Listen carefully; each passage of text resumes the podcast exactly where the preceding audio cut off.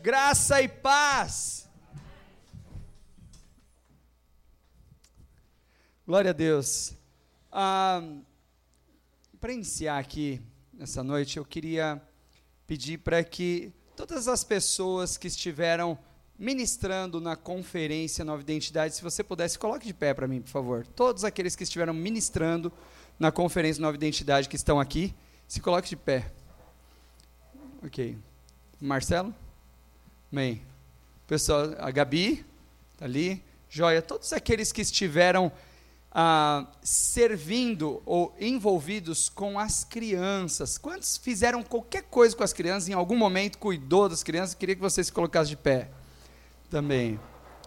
Eu queria saber todos aqueles que estiveram também servindo e ajudando com as mesas, com, a, com as organizações da, das mesas lá. Pode ficar de pé também, por favor. E eu queria pedir para que todos aqueles que ajudaram com água, que ajudaram com twins, que ajudaram ah, com. Ah, é, com o quê? Com louvor também, se coloque de pé também. Muito obrigado, queridos, a todos vocês. De verdade, obrigado mesmo. Porque eu, eu sei que de repente estou até esquecendo alguém, estou esquecendo alguém, fala, seja ousado, fala assim, ah, você esqueceu de quem trocou o pneu. Né, pode falar, tipo, porque, na verdade, queridos, eu, eu sou muito grato, viu? Eu tenho certeza que ah, foi extremamente desafiador para você que estava envolvido na mídia. Quem estava na mídia também? Recepção, né? Todo, todos que serviram. Mas deixa eu falar para você uma coisa. Foram 11 almas colhidas para a glória de Deus, amém? Então aplauda o Senhor e aplauda esses amados que trabalharam aí. Muito obrigado, louvado seja Deus.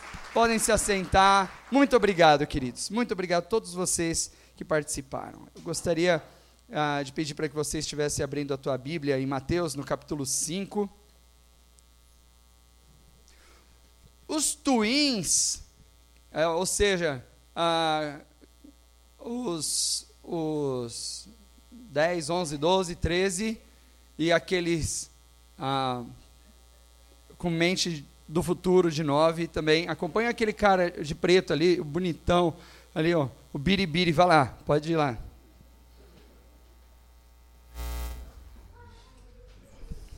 Glória a Deus. Vamos vamos ler Mateus capítulo 5 a, a partir do verso de número 13. Joia? Vamos lá, diz assim: Vós sois o sal da terra. Ora, se o sal se tornar sem gosto, como lhe restaurará o sabor? Para nada mais presta, senão para ser lançado fora e ser pisado pelos homens. Vós sois a luz do mundo.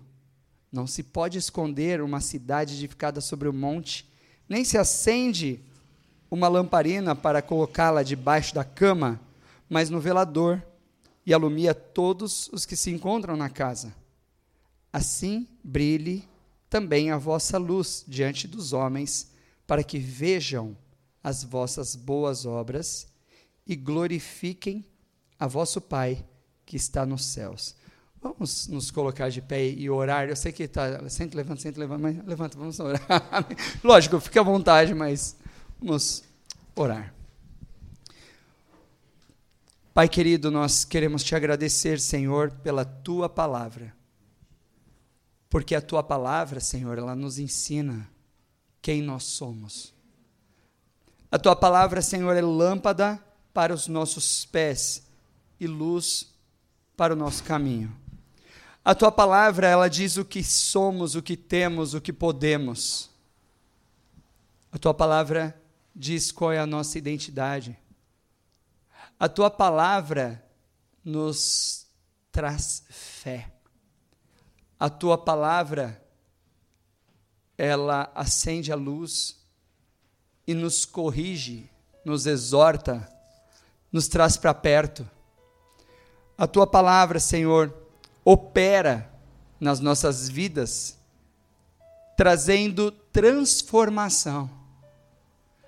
A tua palavra divide a nossa história entre antes de Cristo e depois de Cristo.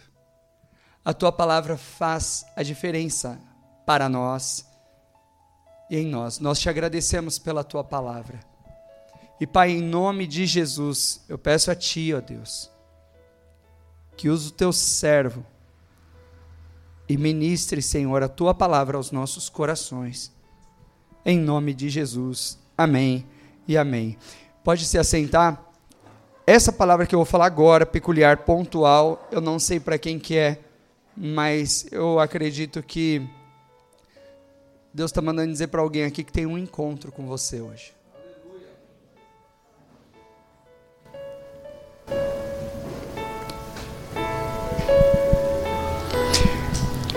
Queridos, eu sei que a palavra de Deus aqui em Mateus, no capítulo 5, a partir do verso 13, é um texto muito conhecido. Mas eu queria trazer esse texto para você, porque o nosso Deus, ele é tão bom que ele não quer que nós nos percamos. Ele não quer que nós sejamos pisados pelos homens.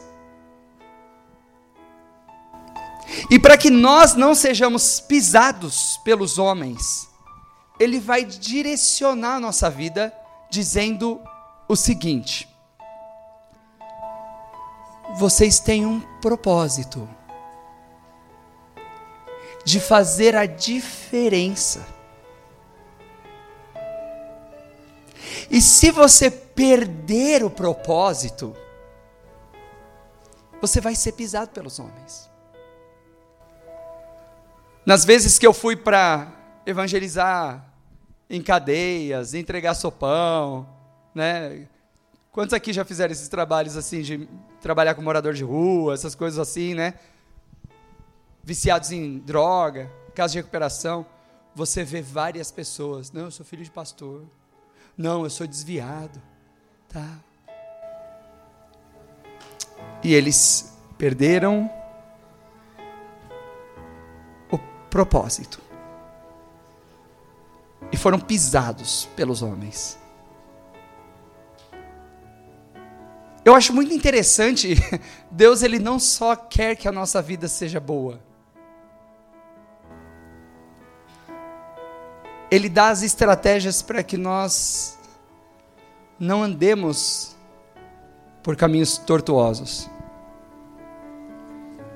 E eu lembro que uma vez eu, eu queria muito conhecer a Deus porque o conhecimento da verdade liberta.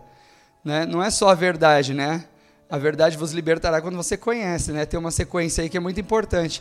Se vós estiverdes em mim, então sereis meus discípulos, e conhecereis a verdade, e a verdade vos libertará. O que liberta não é a verdade, é o conhecimento dela, né? Só que esse conhecimento não é de você saber, esse conhecimento é de ter essa palavra conhecimento quer dizer ieda, que é um grau de conhecimento a nível sexual. É um grau de intimidade. Eu tenho eu estou eu estou inteiro despido diante dessa palavra e essa palavra está inteira, despida para mim. Não temos mais segredos com a palavra. E eu lembro que no momento eu falei assim, Senhor, eu quero te conhecer, eu quero te conhecer, né? E, a, e eu, eu pegava a Bíblia assim, irmãos, e eu falava assim, Deus, eu já te conheço, porque eu, eu, tinha, eu tinha, raízes muito profundas na, na, no, no, conhecimento da palavra, e essa, essas raízes, elas, elas me salvaram de muitas coisas, mas, mas a, a teologia não é tão importante quanto a vivência. A teologia não é tão importante. Deixa eu te explicar uma coisa. Vamos dizer que você conhece 10% da Bíblia e você vive 10% da Bíblia. Ou vamos dizer que você conhece 100% da Bíblia e vive 10%. O que, que é mais importante? O mais importante é você viver aquilo que você conhece. Aquilo que você vive. E eu lembro que eu estava assim, no meu quarto, falei, Deus, eu quero te conhecer mais, como que eu faço para te conhecer mais, Senhor? Isso aqui eu já conheço, isso aqui eu já conheço, Pai, fala comigo, fala comigo, como que eu te conheço mais? E eu, batendo na palavra, conheço, sei, tá, tá, pai. E aí, eu, eu sentei, na, e eu criei, irmãos, porque foi no, no começo do meu Xeremanaias, né? E eu, eu cria nesse Deus que falava comigo.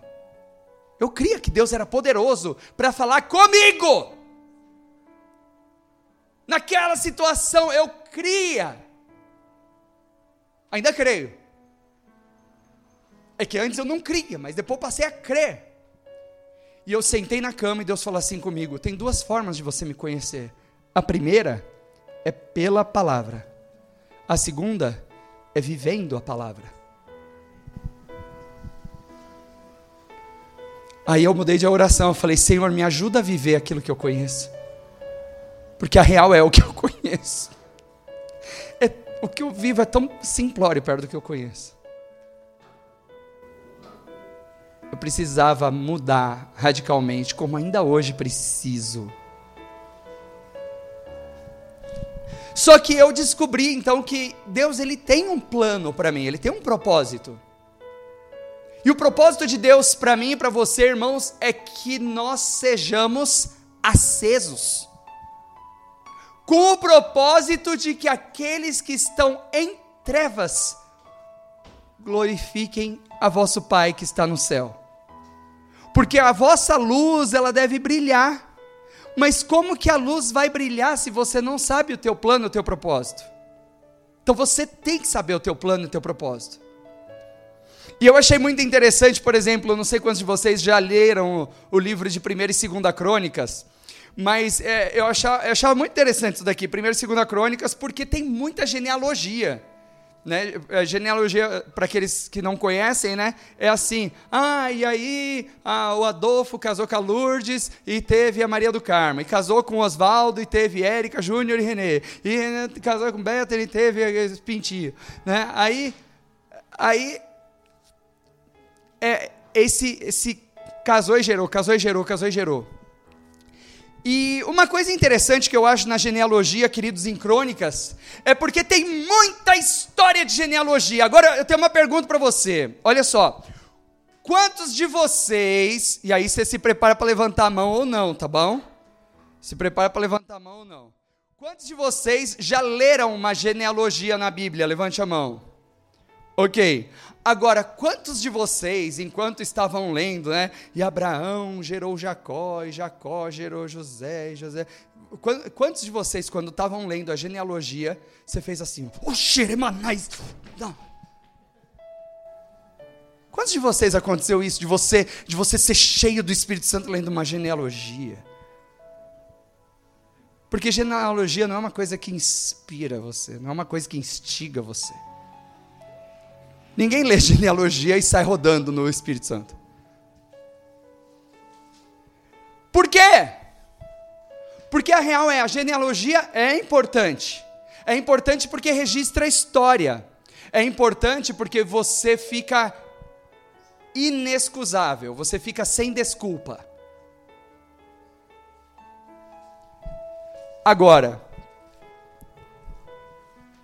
quando eu entendi, queridos, que Deus tinha um plano para minha vida, e eu não sei, talvez é isso que você entenda hoje, é isso que eu espero que Deus fale com você hoje. Que a tua vida, ela não seja como no livro de crônicas.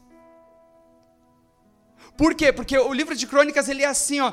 E fulano casou com Beltrano e gerou Ciclano. E casou com Beltrano e gerou Beltrano. E casou com esse e gerou esse. Que gerou Jessé, pai de Davi. Aí começa a ficar interessante o negócio.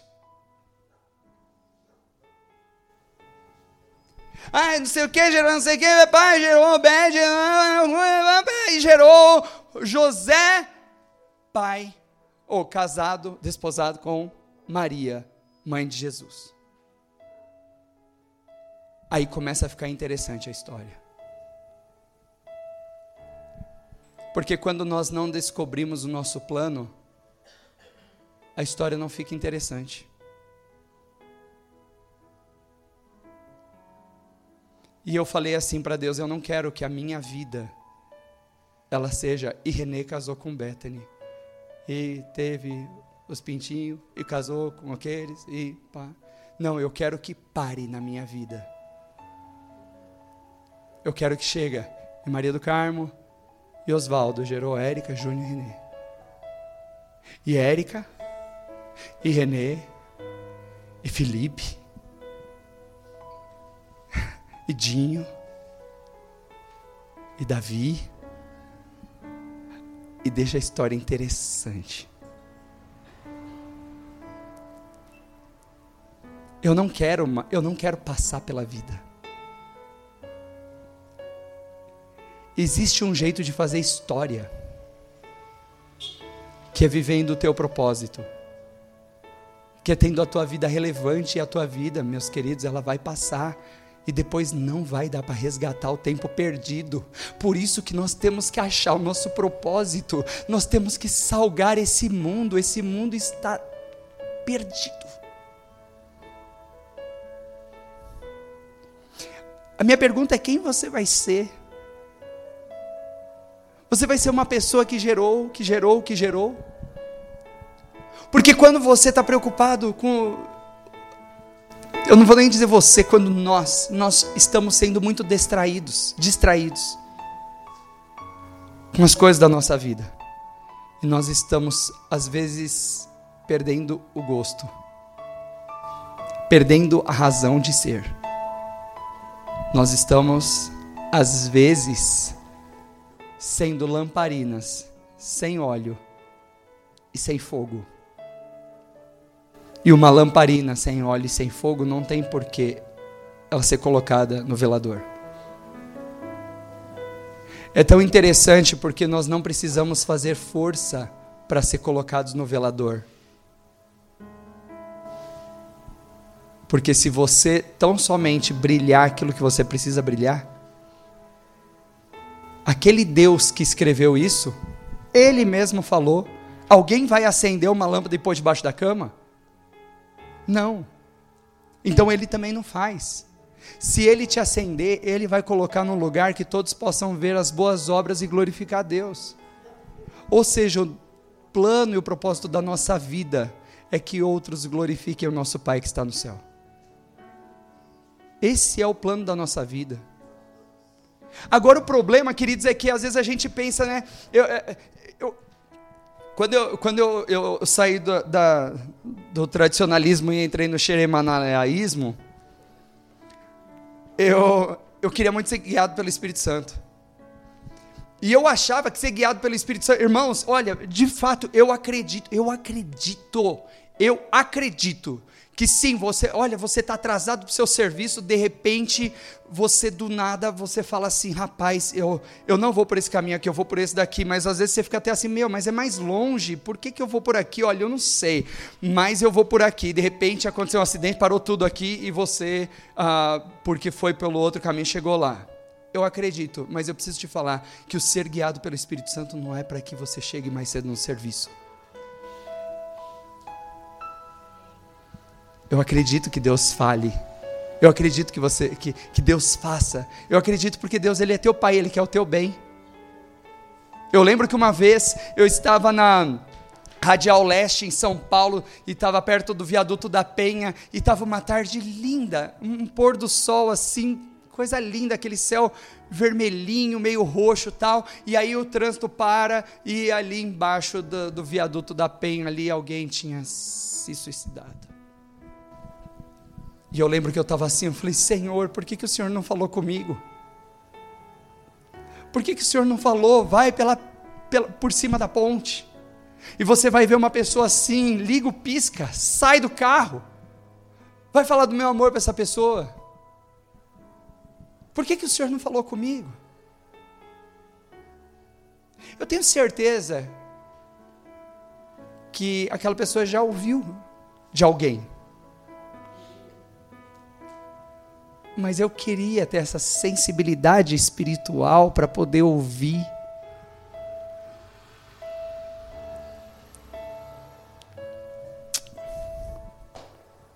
Só que eu aprendi uma coisa preciosa que é uma das coisas que eu quero te ensinar hoje. Alguns já, já sabem, mas talvez você não saiba.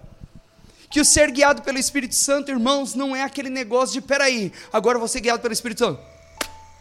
Fala aí, Espírito Santo, hum, para cá, beleza. Ser guiado pelo Espírito Santo não é isso. Ser guiado pelo Espírito Santo é ouça a palavra, dê crédito a ela e obedeça. Porque quando você obedece a palavra, você é guiado pelo Espírito Santo. Porque não adianta você ou eu querermos ser guiados pelo Espírito Santo, esperando que Deus fale comigo que eu vá por cima da ponte, se quando a palavra fala assim, honra teu pai e tua mãe, eu desprezo minha mãe. Porque existe uma coisa que Deus espera de nós, que não é a perfeição, mas é que a gente faça aquilo que nós já sabemos que é para fazer. E tenhamos coragem para isso. Porque a palavra de Deus, irmãos, ela diz o seguinte para Josué, no capítulo 1, verso 8, ele fala assim: vamos abrir aqui. Eu quero ler aqui Josué 1:8 com você. Olha que coisa interessante. Ele diz o seguinte: O menino vai botar aí, não? Vai? Ah, então vou, vou ler com vocês aqui. Josué 1:8.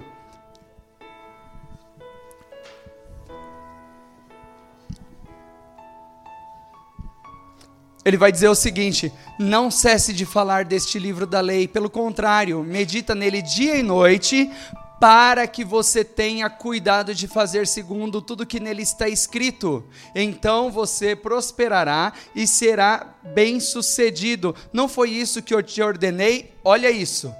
Seja forte e corajoso. Não tenha medo, nem fique assustado, porque o Senhor, o teu Deus, estará com você por onde quer que andes. Mas ele fala o seguinte: ele fala de obedecer e fala para ser corajoso. Por quê? Para fazer, tenha coragem, seja corajoso, seja forte e corajoso para obedecer.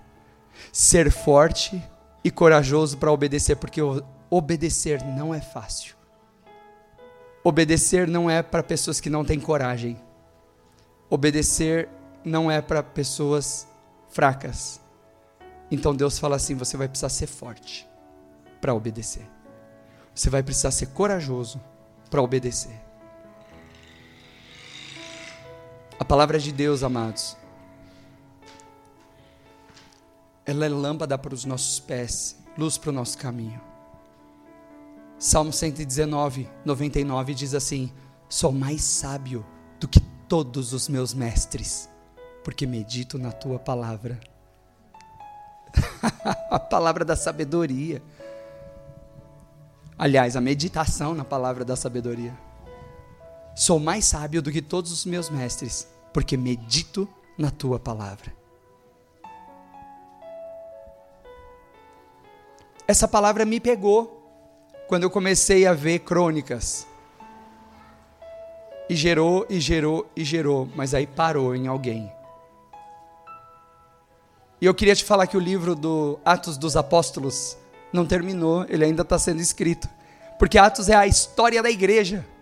E nós estamos fazendo a história da igreja. A questão é: vai parar em você? Ou vai ser aquela parte que você, ok, genealogia, genealogia, genealogia, que nem passa nem tem paciência para ler o negócio. Não enche ninguém do Espírito Santo.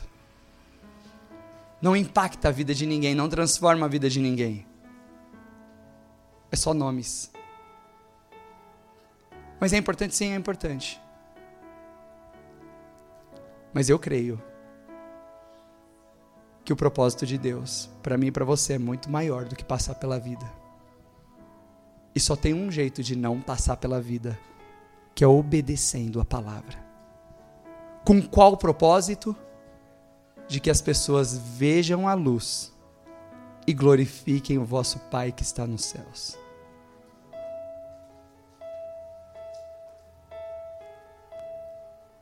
Satanás quer nos distrair para que a nossa luz seja ofuscada. Ele quer que nós só olhemos para nós mesmos e para o contexto que nós estamos com a minha dificuldade financeira, com a conta para pagar, com o carro, com a casa que eu quero comprar. E quem me olha vai glorificar a Deus?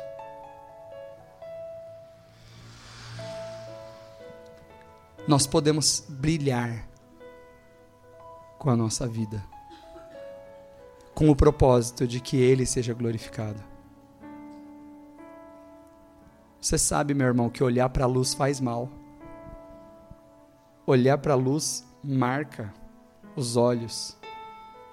Se você ficar olhando para homens, você vai ser marcado. Se você ficar olhando para homens, você vai ser marcado e depois você. Não sei quantos de vocês já tiveram oportunidade de dirigir na estrada à noite e o cara vem com farol alto e aí passa e você faz a boa obra ainda de olhar bem dentro do farol. Só de olhar aqui eu não tô, tô vendo só uma bolinha substituindo a cabeça da dona Neme ali. Olhar para a luz faz mal. Nós não temos que olhar para os homens. Porque isso marca a nossa visão. Mas a luz é extremamente importante para que nós encontremos o caminho, para que nós não tropecemos. E é para isso que Deus nos chamou, meus irmãos. É para isso que Deus nos chamou. Para que a gente encontre o caminho que precisamos encontrar. E Jesus falou assim: Eu sou o caminho. Achou.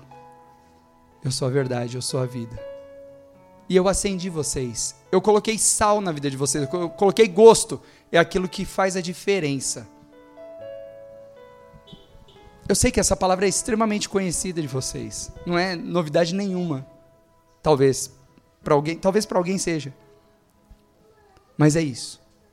Deus nos chamou para brilharmos, não para que as pessoas olhem para a luz que está em nós, mas Ele nos chamou para que outros conheçam o Rei. É por isso que Deus deixou na Sua palavra como acertar o teu casamento. Ele deixou na Sua palavra como acertar a tua vida financeira. Ele deixou na Sua palavra como, como acertar os teus relacionamentos com família, com casa, com filhos. Porque o mundo está tão em trevas que qualquer um que andar na luz vai refletir Jesus. O mundo está tão em trevas que qualquer um que andar na luz brilha como astros no universo. Eu queria te falar. Você pode ter o teu trabalho, você pode ter o teu emprego. Você pode planejar o teu casamento, você pode planejar a compra da tua casa, você pode fazer tudo isso. Mas você não pode deixar ofuscar aquilo pelo qual você foi chamado para ser. Isso é o mais importante. Eu lembro que quando eu estava fazendo marketing na FAAT, tem um professor lá japonês, Kenji, bonzinho menino, muito inteligente. E, e era de quinta-feira a aula dele, depois da hora do recreio, né? Brincadeira. depois da hora do recreio era a aula do Kenji. E a gente tinha célula lá na FAAT. E tava eu, tava a Bruna, né? Tava eu, Bruna, tinha uma galerinha lá. Da nossa, a Gabi Cruz, tinham seis da nossa igreja lá, que começamos a fazer a célula. Chegava a ter 60 pessoas assim, ó, na praça. E aí eu chegava atrasado na aula do Kenji, porque acabava a célula, todo mundo saía correndo. Eu sou pastor. E os caras chegavam falando: Ô pastor, posso. E não que quem não é pastor não seja assim, mas os caras saíam correndo. Eu não, eu ficava. Aí, oh, posso conversar com você? Fala. Né? E, e começava parte do conselho lá tal. E eu chegava meia hora, 40 minutos atrasado na minha aula. Aí o Kenji chegava assim, ele, ele dava as duas aulas depois do recreio. Aí o Kenji falava assim, terceira vez que eu cheguei atrasado, ele olhou assim para mim e falou assim: o senhor está chegando atrasado todos os dias na minha aula de quinta. Aí eu falei: Sabe o que, que é? É porque de quinta-feira a gente faz a célula lá. Né? Aí ele falou assim: Mas você está aqui para estudar ou para fazer a célula? Aí eu falei assim para ele: falei, Professor, sabe o que, que é? é que quando você tem um propósito de vida, tudo gira em torno do propósito.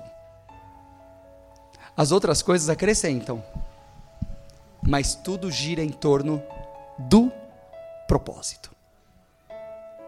Mas na hora, antes de eu acabar minha frase, ele juntou comigo dizendo o propósito. Porque eu falei, sabe o que é, professor? Quando você tem um propósito de vida, tudo gira em torno, e ele acabou a frase junto comigo, do propósito. Eu falei, é isso aí. Ele falou, tá bom, mas tenta não chegar atrasado. Por quê? Porque o meu propósito é maior do que a minha vida. Porque se eu perco o propósito, eu perco a minha vida. Eu preciso que você saiba, meu irmão, minha irmã, que Deus te chamou com um propósito. E o resultado desse propósito qual que é? Ganhar almas para ele. Esse é o resultado do propósito. Agora, como que você faz isso? Chega nele, entrega um, um papel e fala que ele vai para o inferno se não aceitar Jesus, amém? Não, não é assim. Você obedece a palavra e você vai fazer a diferença num mundo sem gosto e num mundo em trevas. E as pessoas vão observar a luz e vão glorificar a Deus que está nos céus. Eu queria que você fechasse seus olhos um minuto, por favor. E a minha pergunta hoje, queridos, ela é, ela é muito para crente hoje, muito para crente. Mas eu não sei, talvez você deixou algumas coisas ofuscarem a tua visão, ofuscarem o teu propósito. E eu queria saber se essa palavra foi com você, eu queria que você levantasse tua mão. Eu vou orar junto com você. Levante sua mão em nome de Jesus. Amém. Glória a Deus. Amém. Amém. Amém. Amém. É isso aí. Deus quer te trazer de volta para o propósito. Ele quer te trazer. Você pode fazer tudo isso aí, desde que o propósito esteja no lugar dele. Você pode fazer tudo, mas o propósito você não pode perder. O sal você não pode perder, senão você vai ser pisado pelos homens. Você precisa voltar para o propósito. O resultado é que outros glorifiquem a Deus. Mas como chegar lá? Obedeça a palavra e a luz vai brilhar e o gosto vai existir. Que Deus nos abençoe na história que Ele está escrevendo do novo Atos dos Apóstolos, que é a história da igreja. Que quando nós pegarmos a história da igreja, e aí, o que, que aconteceu no Brasil em 2021? Cara, 2021 foi um divisor de águas para minha vida, porque eu parei de viver para ter e eu comecei a viver para ser. 2021 mudou o propósito da minha vida. Eu não vivo mais para mim, eu vivo para o Rei, eu vivo para Ele.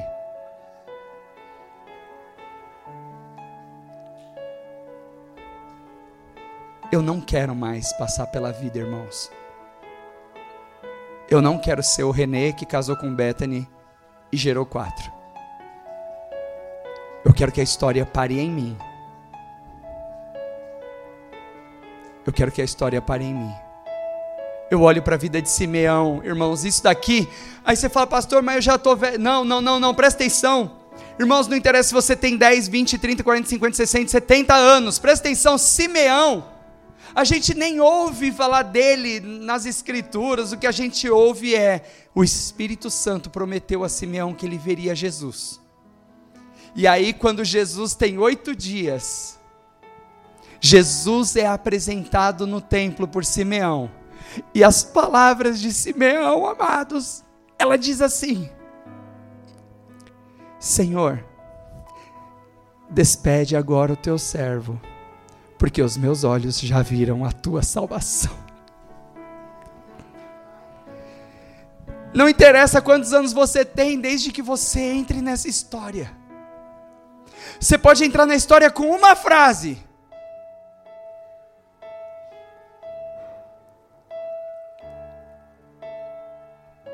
O que eu quero é que se eu entrar com uma frase, eu entre, os meus olhos viram a tua salvação. Pode despedir. Os meus olhos viram o que precisava ver. Mas entra para a história. Entra para a história. Que o Senhor nos livre das distrações do nosso real propósito. Que o Senhor nos levante, que o Senhor nos fortaleça, que o Senhor nos dê as lentes corretas, que nós tenhamos sede de obedecer a palavra para colhermos muitas almas para o Rei, porque Ele é digno. Que seja assim. Senhor, em nome de Jesus, eu quero orar junto com esses irmãos que ouviram a tua palavra nessa noite, Pai. Eu peço agora, Senhor, sopra a nuvem que ofusca a luz deles. Senhor, Satanás ele ele vem com tudo tentando nos ofuscar, manchar a nossa imagem, nos apagar. Mas não se pode esconder uma cidade construída no alto de um monte. E Senhor, eu te peço, ajuda-nos a obedecer a tua palavra, para que nós possamos brilhar, marcar a história e ganharmos muitas almas para ti em nome de Jesus. Amém. E eu gostaria que você continuasse com seus olhos fechados, mas a minha pergunta agora é a seguinte: tem alguém aqui nessa noite que gostaria de entregar a tua vida para Jesus? Falar assim: Meu, já vivi muito para mim, mas agora eu quero viver para o Rei. Eu quero me arrepender dos meus pecados, eu quero voltar minha vida para Deus. Tem alguém aqui nessa situação, nessa noite? Levante sua mão, em nome de Jesus. Amém. Há mais alguém? Há mais alguém? Amém, glória a Deus. Há mais alguém? Há mais alguém? Eu gostaria de orar com vocês dois. Eu queria pedir para que vocês levantassem sua mão mais uma vez, só para a gente, a igreja inteira ora junto, amém? Feche seus olhos, igreja inteira, nós vamos orar com esses irmãos, amém? Diga assim comigo, Senhor Deus, eu que me afastei dos teus caminhos, por andar nos meus caminhos, nesta noite, eu ouvi a tua palavra e eu me arrependo. Perdoa os meus pecados. Eu te recebo como Senhor, aquele que manda, e como Salvador, aquele que é poderoso para perdoar os pecados. Eu te recebo como Senhor e Salvador da minha vida entra no meu coração. Em nome de Jesus.